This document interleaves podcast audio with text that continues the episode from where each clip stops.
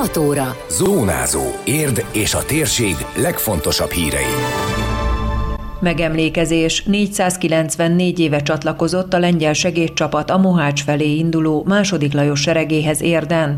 Lakossági egyeztetés lesz tárnokon, a téma az érdi ipari park és a Dózsa György úti körforgalom lesz. Színes lett a város főtere, nagy aszfalt rajzversenyt tartottak a jelenlét szervezői hétvégén a gyerekeknek. Köszöntöm Önöket, Endrez Dóra vagyok. Ez a Zónázó, az Érdefem 113 hírmagazinja, a térség legfontosabb híreivel. Megemlékezés. 494 éve csatlakozott a lengyel segédcsapat a Mohács felé induló második Lajos seregéhez érden. Erről emlékezett meg az Érdi Lengyel-Magyar Kulturális Egyesület és a város önkormányzata. Tetlák Őrs alpolgármester beszédében elmondta, hogy 494 éve a lengyel-magyar összefogás és a sereg sok nemzetűségi összetétele bebizonyította, nem számítanak az eltérő hagyományok, a különbözőségek, ha közös célért vagy adott esetben közös ellenség ellen kellett küzdeni kettős tábla emlékeztet bennünket arra, hogy Érden 494 esztendővel ezelőtt vitéz magyarok és lengyelek gyűjtöttek erőt. Összefogásuk és a sereg sok nemzetiségű összetétele bizonyította, hogy nem számítottak az eltérő hagyományok, az oszmán török áradat fenyegetése mindent felülírt. Ugye rövid epizód volt az Érd életében, de meghatározó. Jól jelezte, mi az, amit később is közösségünk legfőbb értékének tartottunk és tartunk ma is. Aki menedéket kért, azt befogadtuk, aki nálunk talált új otthont, azt örömmel láttuk, és aki bajba került, annak igyekeztünk mindig segíteni. Így történt ez az elmúlt hónapokban és városunkban, amikor adományok és önkéntes felajánlások tömege érkezett az önkormányzathoz, hogy a rászorulóknak és az időseknek segíthessünk. Egy addig ismeretlen veszélyt jelentő időszakban. Az alpolgármester azt is kiemelte, hogy ért két jelentős esemény kapcsán az ország középső harmadának elvesztése és annak visszavívása során is fontos szerepet töltött be.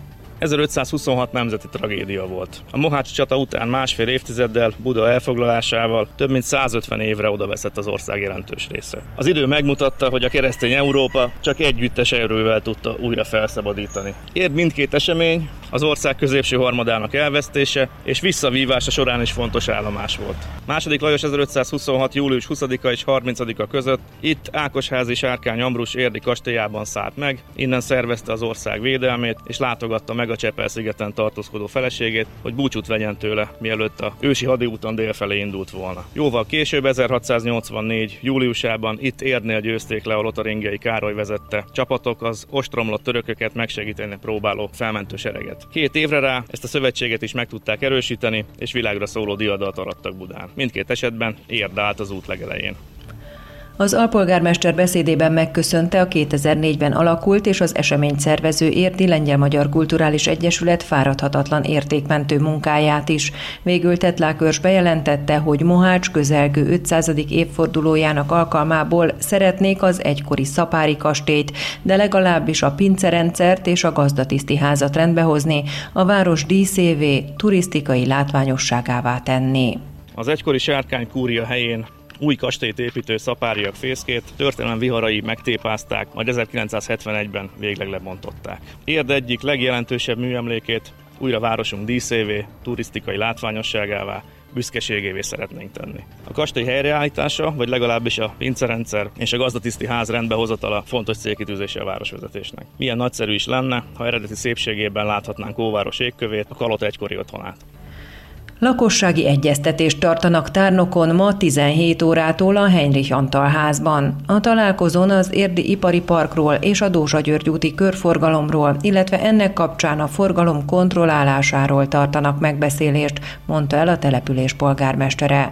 Lukács László kiemelte, az év végéig meg kell épülnie a körforgalomnak, az ehhez szükséges papírokat pedig mindkét település Érd és Tárnok is aláírta. A NIPIF jelezte, hogy nekik az év végéig meg kell építeni ezt a körforgalmat, úgyhogy ez használható legyen. Ehhez Érdis és Tárnok is minden szükséges papírt aláírt. Mi beadtunk egy tervet a körforgalom közepén lévő területnek a, a megvalósítására. Ezek az engedélyek futnak most.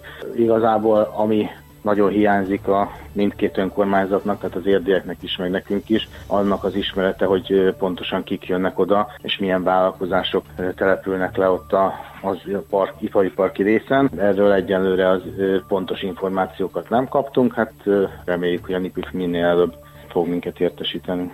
Bár az önkormányzatoknak nincs nagy mozgásterük, mégis Tárnok polgármestere fontosnak tartja a témában a lakossági vélemények meghallgatását.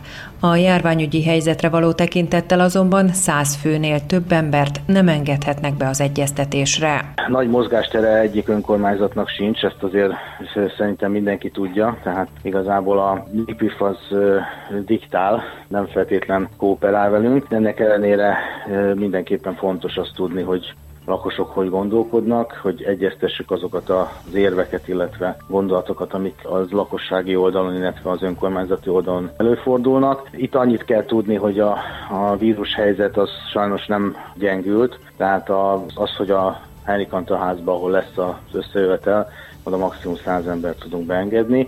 Reméljük, hogy nem lesznek többen, mert a 101. ember biztos nem fogja jó néven venni, ha nem engedjük be de sajnos nem engedhetjük be, tehát ez, ez egy korlát.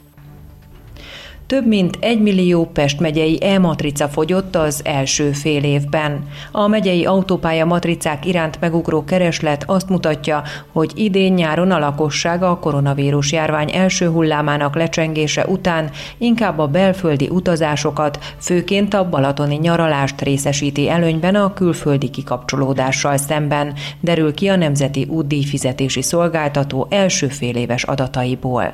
Az idei év első hat hónapjában közel 5,5 millió darab e-matricát vásároltak a közlekedők, ebből 1,8 millió darabot tettek ki a megyeiek.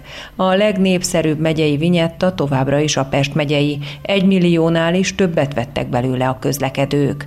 A koranyári időszak kedvező adatainak hátterében vélhetően az áll, hogy a koronavírus járvány miatti óvatosság következtében a lakosság idén-nyáron inkább a belföldi utazásokat, a balatoni nyaralást részesíti előnyben a külföldi kikapcsolódással szemben, mondta el Bartal Tamás, a Nemzeti Útdíjfizetési Szolgáltató vezérigazgatója.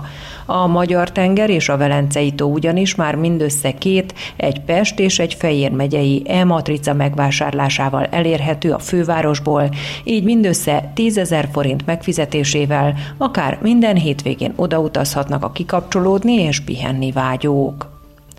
Nagy aszfaltrajzverseny volt a város főterén. Hétvégén ismét változatos programokkal várták a kicsiket és nagyokat a jelenlét szervezői. A mese délelőttöt követően az 5 és 12 év közötti gyerekek vehették a kezükbe a krétákat, hogy megmutassák, mit tudnak alkotni az aszfalton. Az alkotás témája szabadon választható volt, egyetlen kikötéssel, ami a legtöbb gyereknek csak örömére válhat, legyen minél színesebb az alkotás, mondta el Markolt Néperger Emilia művész tanár. Az elkészült alkotásokat végül háromtagú zsűri értékelte. Direkt nem kötöttük meg a témát, nagyon sokféle gondolat volt, hogy mivel lehetne. Ugye itt a vírus időszakán belül mindenkinek elszabadultak a gondolatai, hogy miket lehetne megörökíteni, de aztán úgy gondoltuk, hogy a gyerekek örömmel igazán úgy tudnak dolgozni, főleg a kicsik, hogyha nem nagyon korlátozzuk be a képzeletüket. Úgyhogy így maradt. Általában azt nézzük, hogy korosztálynak megfelelően hogy tudják a témát megfogni, hogy alakítják a képet, saját magukhoz mértem mindent kihoznak-e abból a rajzból. Általában az, hogy befejezik-e, kidolgozzák-e a képet, milyen színes, milyen a látvány, hogy ezt milyen örömmel készítik, és azért lehet látni, hogy nagyon színvonalas munkák vannak. Nagyon örülünk neki egyébként. A gyerekek mellett sok szülő is kedvet kapott az alkotáshoz, így ők is krétát ragadtak és segítettek színesebbé varázsolni a város főterét. Az óvis és kisiskolások, tehát ők persze hozzájuk áll közelebb az aszfaltrajz, de a szülők is nagyon lelkesek, úgyhogy több szülő is elkezdett rajzolni itt a szélén. 21 gyerek van itt jelenleg, három korosztályban adunk díjat, az 5-től 7 éves korosztály, 7-től 10 és 10-től fölfele, most 12 éves korig láttuk, hogy jöttek, reménykedtünk, hogy jó idő lesz, kicsit csepegett az elején, meg is ijedtünk, de végül is beindult a dolog. A nagy aszfalt rajzversenyen helyezést elért gyerekek rajzeszközöket, illetve különböző szabadidős felszereléseket kaptak. Időjárás. A kezdeti napsütést követően többfelé megnövekszik a felhőzet, helyenként zápor, zivatar is kialakulhat. A szelet sokfelé élénk, néhol erős lökések kísérhetik. A csúcshőmérséklet 30 fok körül valószínű. Zónázó. Zónázó. Minden hétköznap azért efemen. Készült a médiatanás támogatásával a Magyar Média Mecenatúra program keretében.